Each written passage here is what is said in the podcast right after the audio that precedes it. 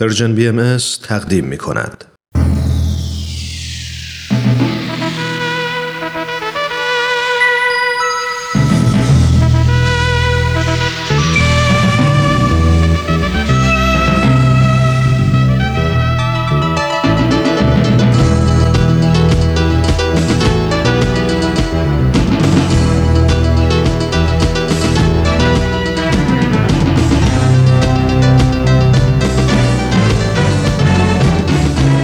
پیام دوست، برنامه‌ای برای تفاهم و پیوند دلها.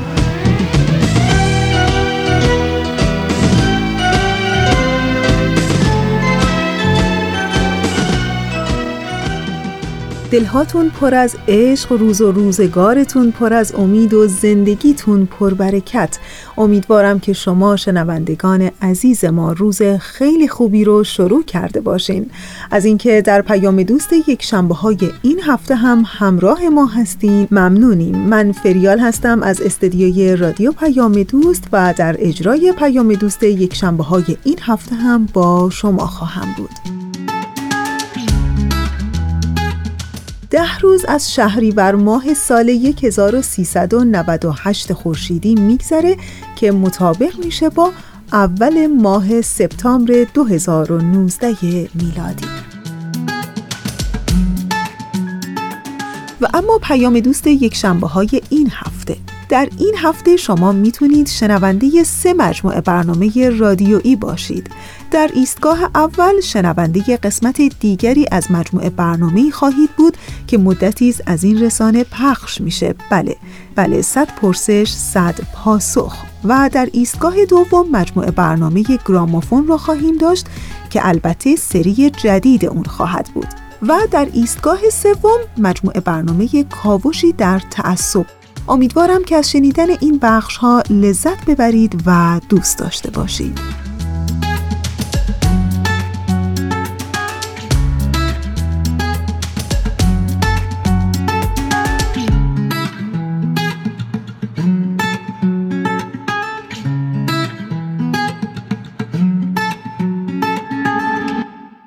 یه دوست قدیمی داشتم که همیشه میگفت از آدم‌های خاکستری میترسم.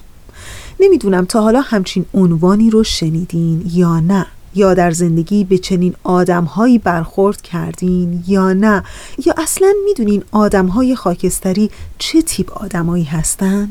میدونین یکی از تجربه‌های دردناک زندگی میتونه این باشه که فرد دلبسته همین آدم‌های خاکستری بشه. آدم‌های خاکستری همیشه تو رو در وضعیت معلق نگه می‌دارن.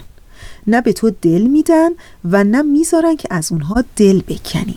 تو رو در میانه زمین و هوا معلق نگه میدارن. تا وقتی که تو رو دل داده خودشون میدونن با تو سردن و ازت فاصله میگیرن، ولی همین که احساس کنن که از اونها دل میکنی با تو گرم و نزدیک میشن. اما فقط تا اونجا که بدونن و احساس کنن که قرار نیست تو این رشته رو پاره کنی و از چنگشون نمیگریزی. در واقع یه جورایی به تو دل نمیدن اما مانع دل کندنت میشن. و حالا میخوام بگم اتفاقاً بعضی از این آدمهای خاکستری خودشون بلا تکلیف و معلقن، یعنی تکلیف خودشون رو با خودشون نمیدونن و به همین علت هم این سردرگمی و پادر هوایی رو در روابط عاطفیشون با تو نشون میدن. گاهی هم دچار نوعی بیماری روانی اند، یعنی در واقع ملغمه آشفته‌ای از عدم اعتماد به نفس مفرط، یعنی چندان به خودشون اعتماد به نفس ندارن و تو رو مفتون خودشون میکنن، اما چندان هم به خودشون اعتماد ندارن که بخوان به مهر و محبتی که در حقیقت شایسته توست جواب بدن.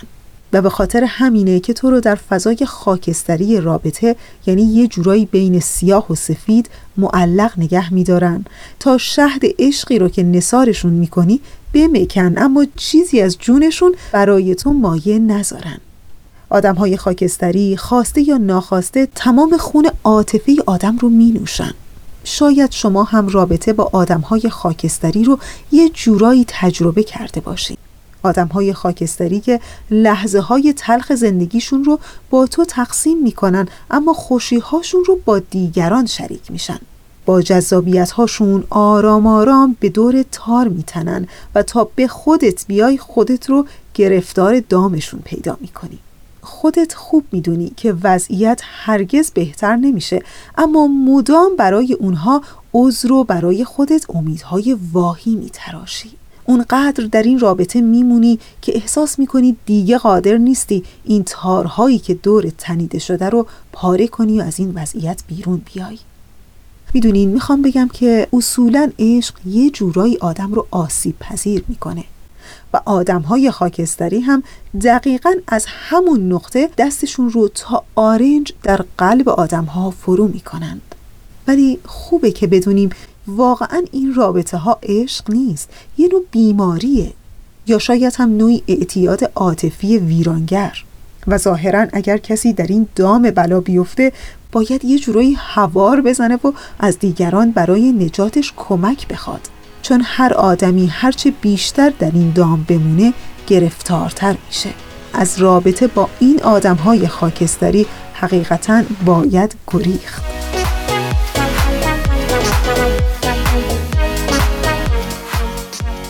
خب رسیدیم به ایستگاه اول برنامه امروز ما، مجموعه برنامه صد پرسش صد پاسخ. ازتون دعوت میکنم به قسمت دیگری از این مجموعه برنامه گوش کنید.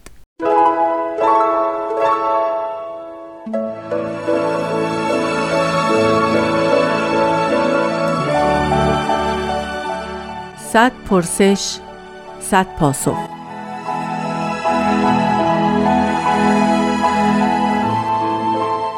پرسش سی و یکم.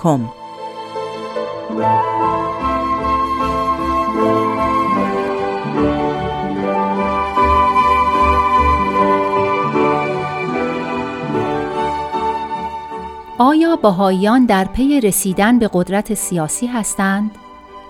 آیا شما هم می‌خواهید نظامی سیاسی ایجاد کنید؟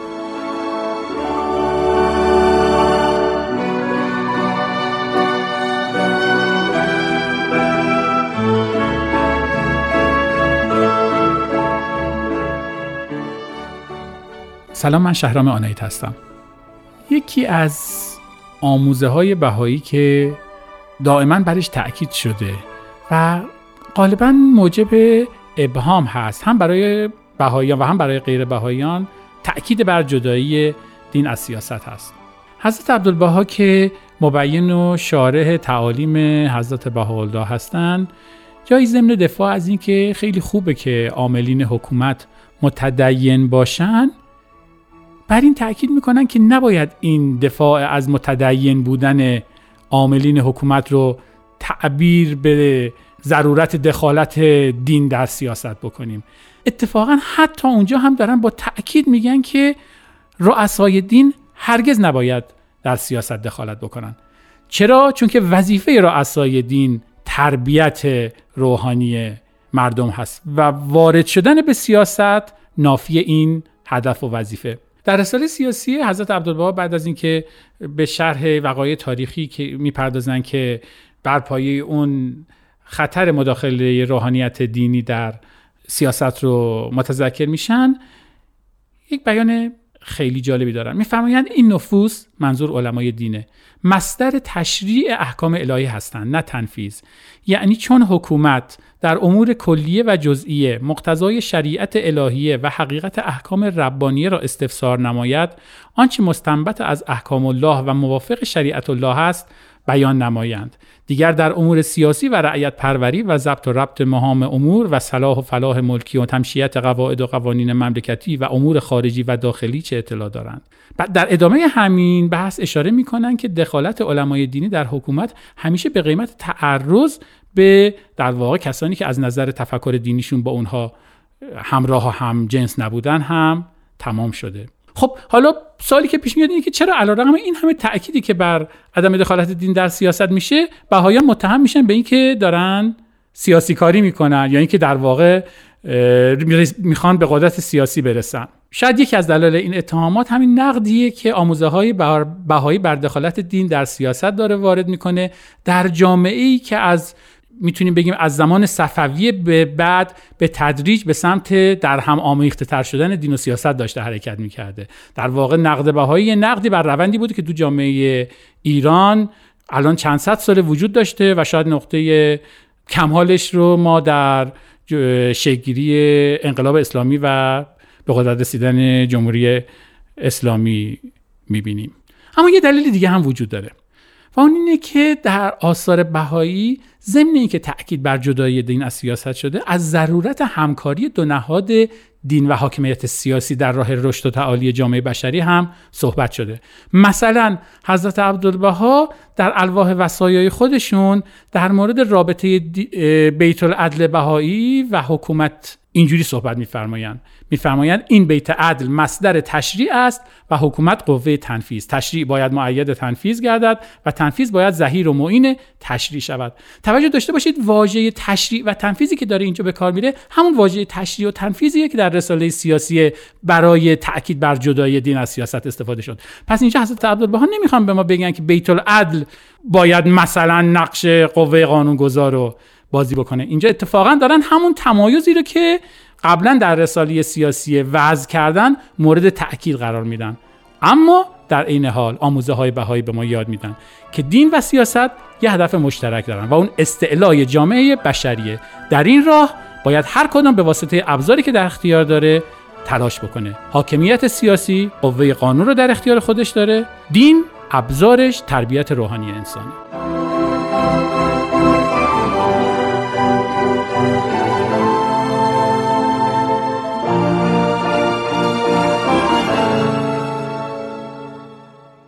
دوستان عزیز، اونچه که شنیدید قسمت دیگری بود از مجموعه برنامه صد پرسش صد پاسخ.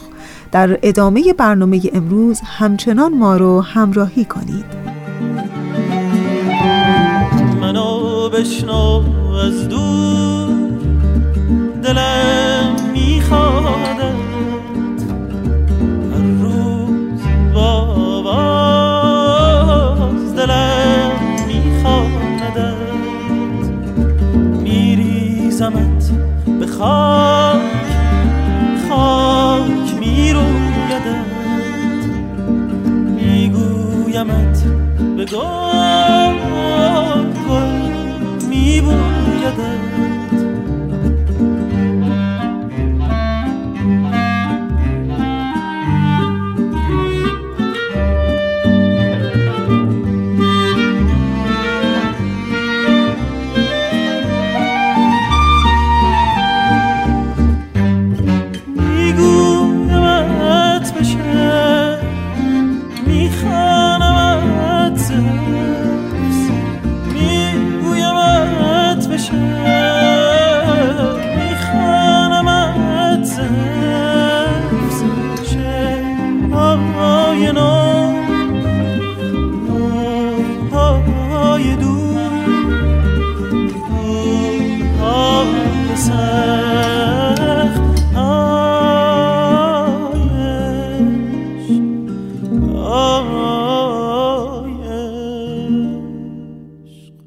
سری جدید مجموعه برنامه گرامافون در ایستگاه دوم شما میتونید امروز شنونده قسمت دیگری از این مجموعه برنامه باشید. ازتون دعوت میکنم به این قسمت گوش کنید.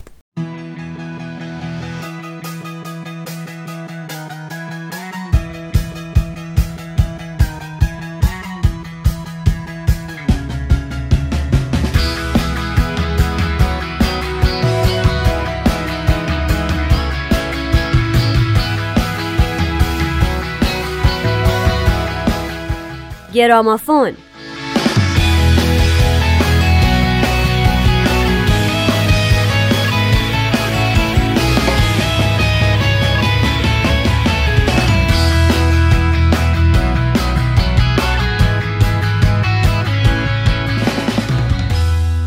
سلام، به گرامافون خوش اومدین. من نیوشا راد، منم نوید توکلی با شما خواهیم بود. در این قسمت با ما و گروه انتی فلگ همراه باشید.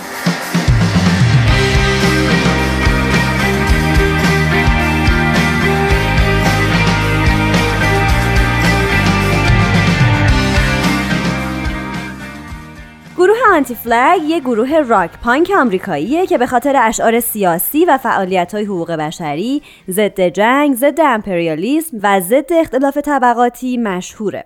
در سال هزار و نهصد و هشتاد و هشت این گروه توسط گیتاریست جاستین سین و نوازنده درامز پات ستیک تشکیل شد. اونا یه اجرا رفتن و گروه تعطیل شد تا سال هزار و نهصد و نود و دو که جاستین و پت دوباره گروه رو با اعضای جدید شکل دادن، با حضور کریس بارکر نوازنده گیتار بیس و خواننده همراه و کریس هپ نوازنده گیتار بیس، گیتار ریتم و خواننده همراه. دو آلبوم اول آلبومای ساکتی بودن.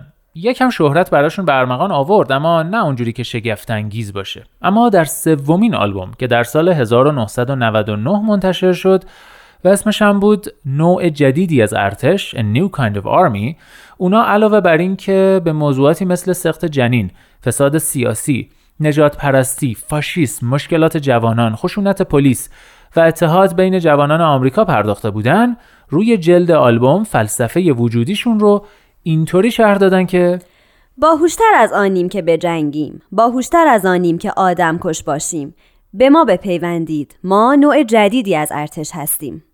و همچنین متن رو اینطوری ادامه دادن که ضد پرچم به معنی ضد آمریکایی بودن نیست. ضد پرچم یعنی مخالف جنگ.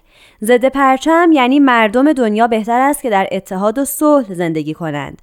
ضد پرچم یعنی ایستادن در برابر حرص و طمعی که به ضرر میلیون‌ها نفر از انسان‌ها و به سود تنها معدودی از ثروتمندان است. ضد پرچم یعنی مبارزه با ملیت‌گرایی جاهلانه. ضد پرچم یعنی اتحاد. این آلبوم حسابی سر و صدا به پا کرد و اونا دو سال بعد تونستن آلبوم شبکه زیرزمینی یا Network Underground رو منتشر کنن که توش به موضوعات فاشیسم، به خصوص نئونازیسم و سیاست خارجی آمریکا پرداختن. اما درخشانترین آلبوم آنتی فلگ در سال دو هزار و سه از راه رسید، وضعیت وحشت یا The Terrorist State، که دولت بوش رو به خاطر راه اندازی کمپین جنگ با تروریسم به باد انتقاد گرفتن. این آلبوم فروش بالایی داشت. You wanna set the world that can tell you what to do. Can't tell you what to do. You wanna answer on the solution, it's for you. Solution is for you.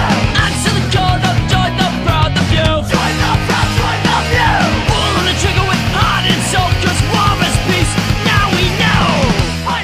فعالیت‌های آنتی فلگ در طول این دوران ادامه داشته. از جمله در سال دو هزار و دوازده اونا فستیوالی به وجود آوردن به نام انتی فست که هر ساله برگزار میکنن و گروه‌های موسیقی پانک راک رو انتخاب و دعوت میکنن. این فستیوال با همراهی داوطلبانه عفو بین الملل، سازمان حمایت از حقوق حیوانات و سازمان خیریه مبارزه با فقر و بیخانمانی ایماوس برگزار میشه. همچنین آنتی فلگ در طول دوران فعالیت هنری خودش با فعالین اجتماعی همکاری داشتن. اونا خودشون گروه‌هایی رو تأسیس کردن، از جمله اتحادیه جنبش زیرزمینی یا Underground Action Alliance که هدفش اطلاع رسانی و ایجاد مهارت در کسانیه که علاقه‌مند به شرکت در فعالیت‌های اجتماعی و مشارکت در مؤسسات و پروژه‌های دموکراتیک هستند و میخوان در پیشرفت جامعه سهمی داشته باشند. یکی دیگه از گروه‌هایی که توسط آنتی فلگ راه اندازی شده، منطقه آزاد نظامی یا Military Free Zone نام داره. این گروه به خاطر اعتراض به یک بند در قانون تحصیل اجباری کودکان که به سربازان ارتش این اختیار رو میده که به اطلاعات شخصی دانش آموزان دسترسی داشته باشن تشکیل شده. خیلی از آهنگای آنتی فلگ رو معترضان به جنگ در تظاهراتشون یا در تبلیغاتشون استفاده میکنن. به خصوص یکی از آهنگای این گروه به نام به خاطر دولتت بمیر یا Die For Your Government که شاید بشه گفت یک آهنگ بین المللیه برای معترضان به جنگ.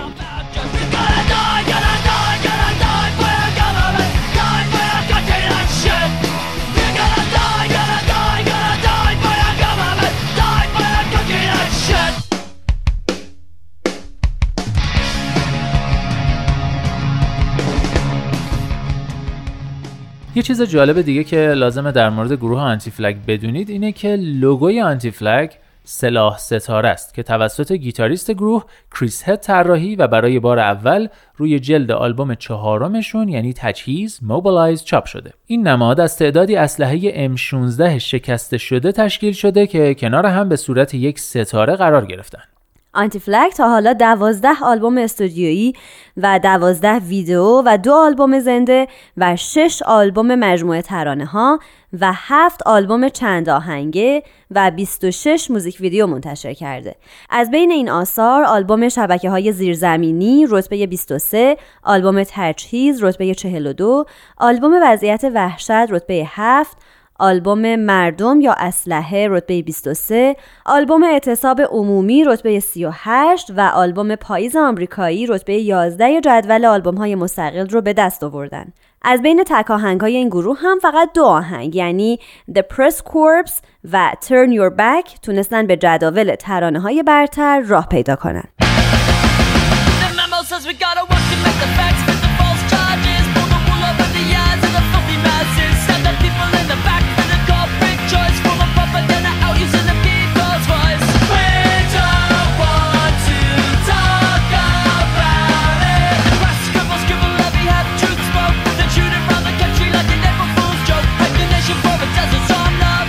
و اما آهنگی که امروز از آنتی فلگ براتون انتخاب کردیم اسمش هست نه یک یک for Peace که میشه اینجوری ترجمهش کرد، تماس اضطراری برای صلح، که در چهارمین آلبوم آنتی فلگ منتشر شده. البته باید اعتراف کنیم انتخاب این آهنگ از این گروه برای من و نوید و پارسا خیلی سخت بود، اما در هر حال نه یک یک for Peace بعد از حملات تروریستی یازده سپتامبر علیه جنگ منتشر شده و درباره اسم آهنگ هم باید بدونین که نه یک یک شماره تماس اورژانس و موارد اضطراریه، یه چیزی تو مایه‌های صد و ده ایران. و از طرف دیگه عجیب این که از دو عدد نه و یازده تشکیل شده که میشه یازده سپتامبر، همون روزی که دو هواپیما به برج‌های دوقلو خورد. پس به نظر میرسه که اسم آهنگ توسط گروه هوشمندانه انتخاب شده. هرچند بعد از اینکه منتشر شد خیلیا به آهنگ و به گروه انگ ضد آمریکایی زدن و حتی برخی فروشگاه‌های موسیقی آلبوم و آهنگ رو از قفسه هاشون خارج کردن. اما از سوی دیگه این آهنگ در بین مخالفین جنگ هم طرفداران زیادی داره و اونا نه یک یک for Peace رو عالی میدونن که پیام رو به خوبی منتقل میکنه. در اواسط آهنگ بخشی از سخنان مارتین لوتر کینگ رو توی یکی از سخنرانی‌های مشهورش، یعنی همون سخنرانی که به من رویایی دارم شناخته شده، میشنویم. او میگه وقتی ما زنگ‌های آزادی را به صدا در می‌آوریم، وقتی این زنگ‌ها را از هر روستا و هر دهکده‌ای و از هر ایالت و از هر شهری به صدا درآوریم، قادر خواهیم بود آن روزی را ببینیم که همه فرزندان خداوند، سیاه و سفید، یهود و غیر یهود، پروتستان و کاتولیک، دست در دست هم اشعار آن روحانی پیر سیاه‌پوست را می‌خوانند که می‌گوید سرانجام آزادی، سرانجام آزادی، سپاس خداوند قادر متعال را که سرانجام آزاد شدیم.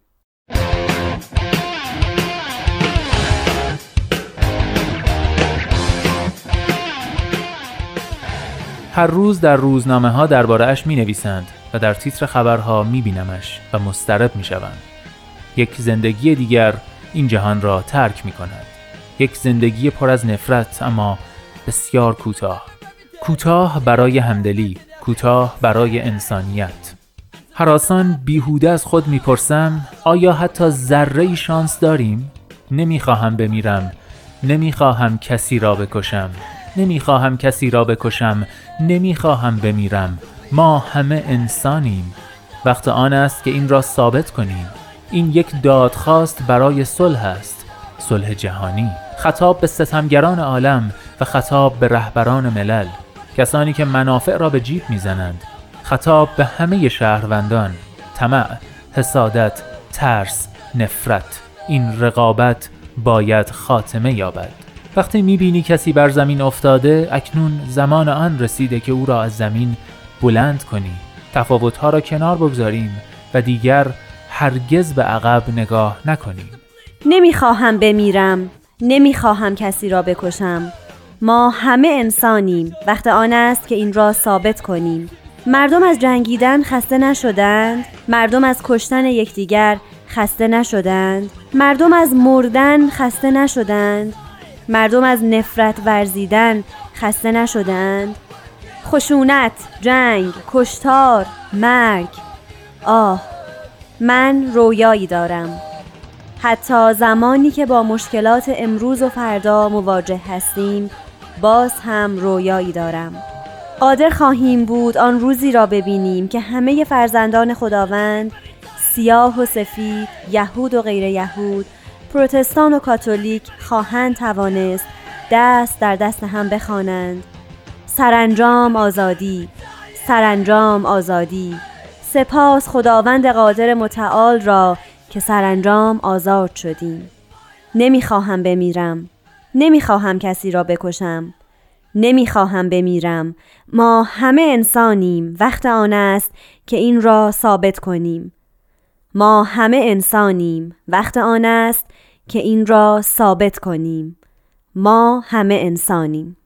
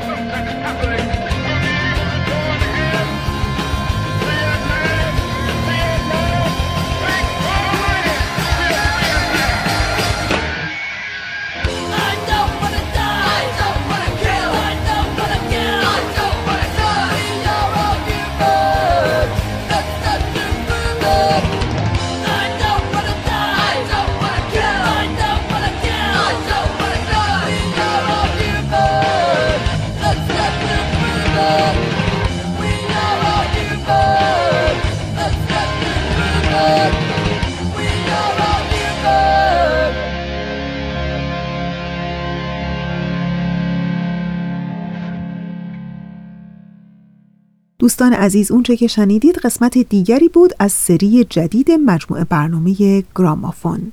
به پیام دوست یک شنبه ها گوش میکنین از رادیو پیام دوست. در ده شهریور ماه هزار و سیصد و نود و هشت خورشیدی مطابق با اول سپتامبر دو هزار و نوزده میلادی. دوستان عزیز ما، در این لحظه از برنامه ازتون دعوت میکنم به کلمات مکنونه یکی از آثار حضرت بهاءالله شارع آیین بهایی گوش کنید.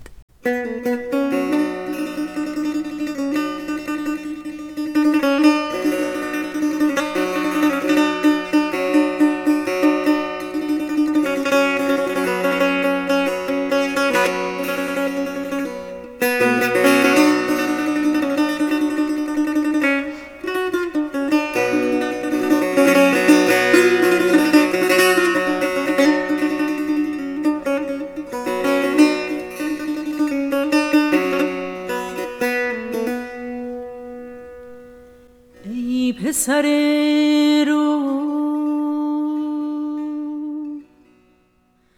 هر تیری را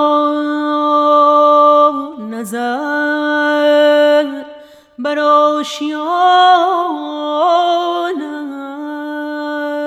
است و هر بلبلی را مقصود جمال گل مگر تویور افعده عباد که به تراب فانی قانع شده از آشیان باقی دور مانده و به گلهای بود توجه نموده از گلهای قوم محروم گشتند. زهی حیرت و حسرت و افسوس و دریغ که به ابریقی از امواج بحر رفیق اعلا گذشتند و از افق ابها دور ماندند.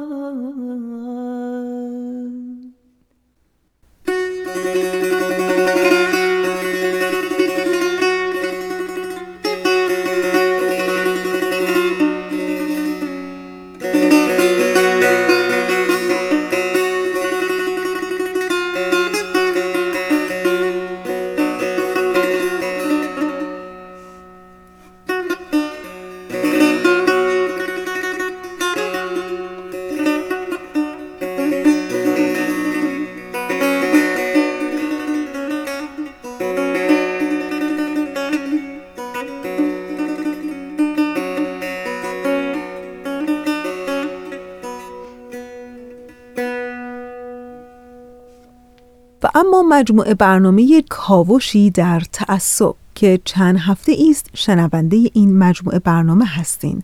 در این لحظه از برنامه ازتون دعوت میکنم به قسمت دیگری از این مجموعه برنامه گوش کنید.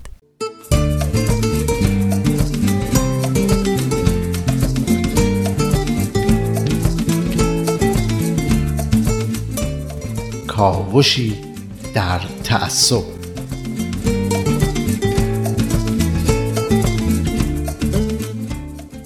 شنوندگان عزیز، هیچ کس دوست نداره دچار پیش داوری بشه یا تحت تاثیر احساسات و یا افکار غیر منطقی و بی اساس تصمیمی بگیره یا قضاوتی بکنه.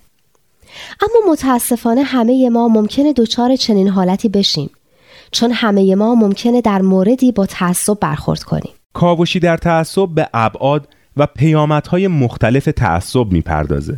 در برنامه گذشته در بحث خودمون پیرامون تعصب مذهبی به این واقعیت اشاره کردیم که تعصب و تبعیض مذهبی در ایران تبعیضی ساختاری، یعنی جزئی از قوانین و روالهای متداول جامعه شده.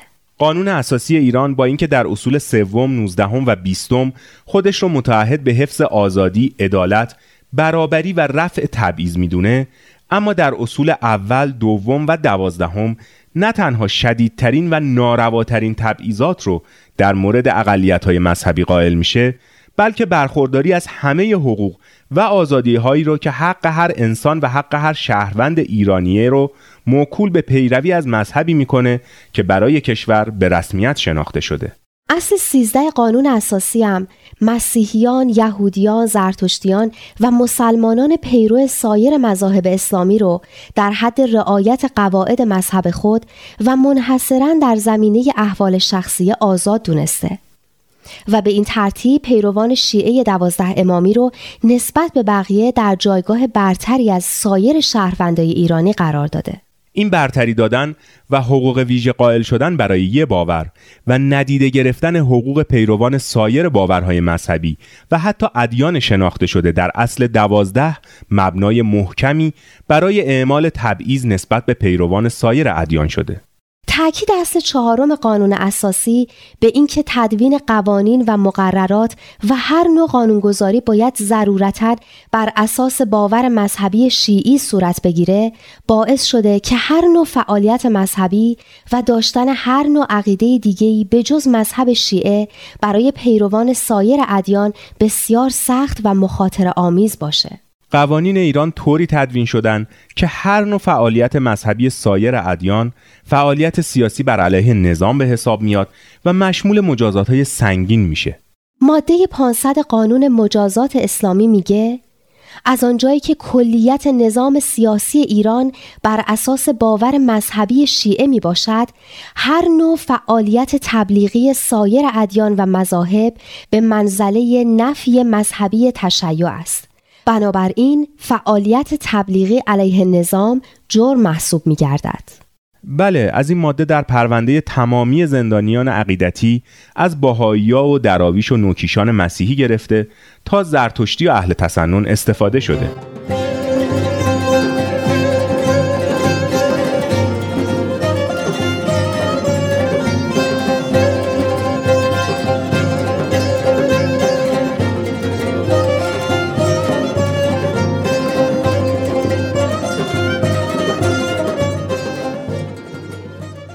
موارد تبعیض مذهبی در سایر قوانین ایران هم به وفور به چشم می‌خوره. مثلا بر اساس اصل صد و هفت فقط بخش کوچکی از روحانیون شیعه حق انتخاب شدن به عنوان رهبر یا عضویت در شورای رهبری رو دارن و سایر شهروندا از این حق محروم هستن. مورد دیگه مربوط به مناصب سیاسی و مدیریتی و قضایی در سطوح مختلفه که بر اساس اصل صد و پانزده فقط افراد مذهبی و سیاسی حق نامزد شدن برای این مناصب رو دارن. بر اساس اصل شصت و یک تمام اعمال قوه قضاییه به شرطی که طبق مقررات اسلامی باشه مجاز شمرده میشه. بنابراین طبق قانون اساسی داشتن مشاغل قضایی برای اعضای همه اقلیت‌های مذهبی منع حقوقی داره. بر اساس اصل شصت و چهار اقلیت‌هایی که در قانون اساسی به رسمیت شناخته نشدن راهی برای انتخاب شدن در مجلس شورای ملی ندارند. بر اساس اصل صد و بیست و یک رئیس جمهور اساساً پاسدار مذهب رسمی کشور معرفی شده. اصول دوازده و سیزده قانون اساسی هم هیچ کدوم از باورها و اعتقادات به جز مذهب شیعه رو به رسمیت نشناختند و عملاً حق برخورداری از پرستشگاه‌های مذهبی و برگزاری آیین‌های مذهبی و تبلیغ مسالمت‌آمیز رو از پیروان سایر ادیان و مذاهب گرفتن. پس میشه گفت همین اصوله که باعث تخریب مکان‌های مورد احترام پیروان آیین بهایی، بعضی از مکان‌های مقدس زرتشتیان و حسینیه‌های دراویش نعمت‌اللهی گنابادی در قم شده و باعث شده که به اهل سنت اجازه درست کردن مسجد در تهران و سایر شهرستانها رو ندن.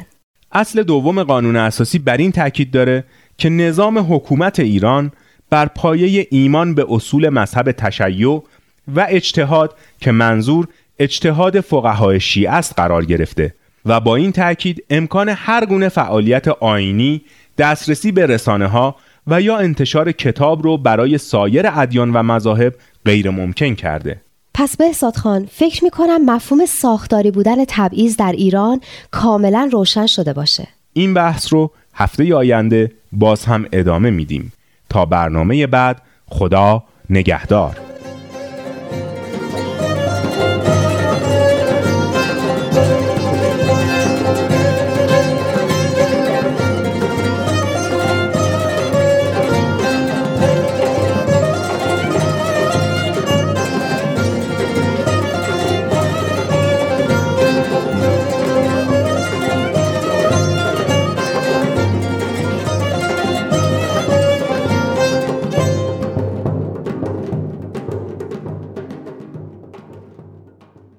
دوستان خوب ما، اونچه که شنیدید قسمت دیگری بود از مجموعه برنامه کاوشی در تعصب. مسیح حداکثر تا سال هزار و هشتصد و چهل و هفت خواهد آمد. سلام خواهر، به موقع رسیدی. دردش زیاد است، معطل نکنیم. بفرمایید تا برویم. پس سریعتر پارچه تمیز حاضر کنیم. ابو محمد، امروز نمیخواهی از قائم موعود خبر بگیری؟ بگذارید ببینم این جوان چه میگوید. ساکت باشید، ساکت باشید ببینم. بر اساس تاریخ نبیل زرندی بیا با هم برویم. یقین دارم امروز چه خوابت مرا فلک خواهد کرد. با دیانت اسلام مخالفت کرده. به من میگوید این دم شیر است. به بازی مگی. سر عجیبی در شیراز است. روزهای شنبه با ما همراه باشید با نمایشنامه رادیویی نسیم عشق از پرژیان بی امیس.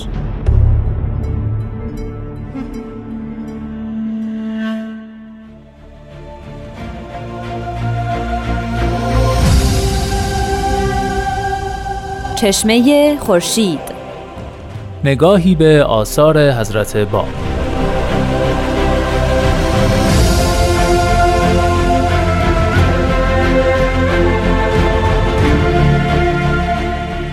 در واقع باید از نام ایشون شروع بکنیم. نام ایشون پیوند دو تا اسم بسیار مهم در دیانت اسلامه.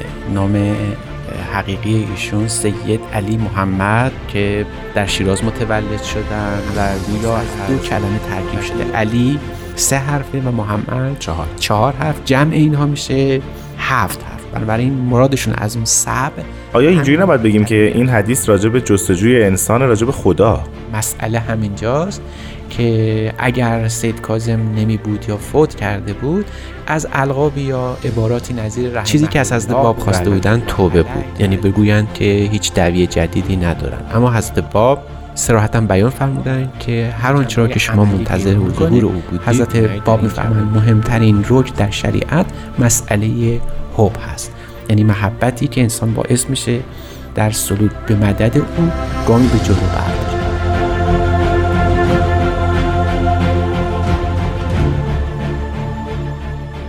چشمه خورشید، نگاهی به آثار حضرت باب، شنبه ها از رادیو پیام دوست.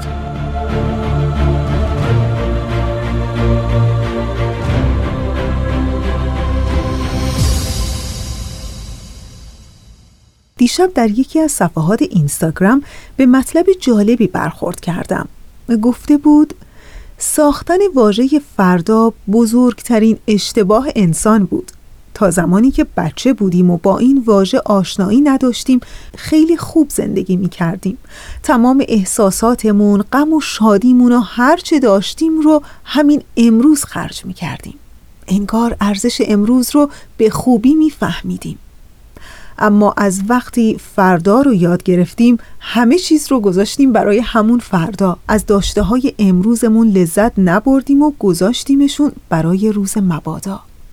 میدونین من فکر میکنم شاید بشه اینطوری فردا رو معنی کرد که فردا روزیه که داشته های امروز رو دیگه نداریم. پس ظاهراً باید همین امروز و همین حال و همین لحظه رو خیلی خوب زندگی کرد. خب دوستان عزیز، ما به انتهای برنامه امروز نزدیک میشیم. همینجا تشکر میکنم از پریسا همکار عزیزم برای تنظیم این برنامه و دلی شاد، سفره‌ای پربرکت و عاقبتی به خیر برای همه شما دوستان خوب آرزو میکنم.